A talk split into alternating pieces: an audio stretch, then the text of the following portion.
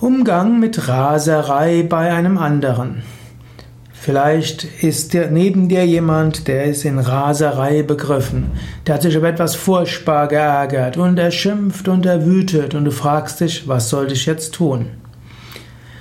Es hängt natürlich davon ab. In vielen, vielen Fällen reicht es einfach aus, abzuwarten. Die meisten Menschen beruhigen sich nach einer Weile.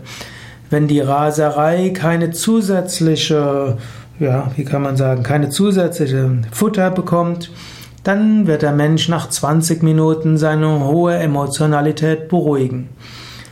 Eventuell ein Glas Wasser geben, eventuell nichts sagen, eventuell äh, einfach äh, ruhig sein, eventuell ein Mantra wiederholen, eventuell Lichtgedanken dem anderen schicken und dann wird er sich meistens wieder beruhigen.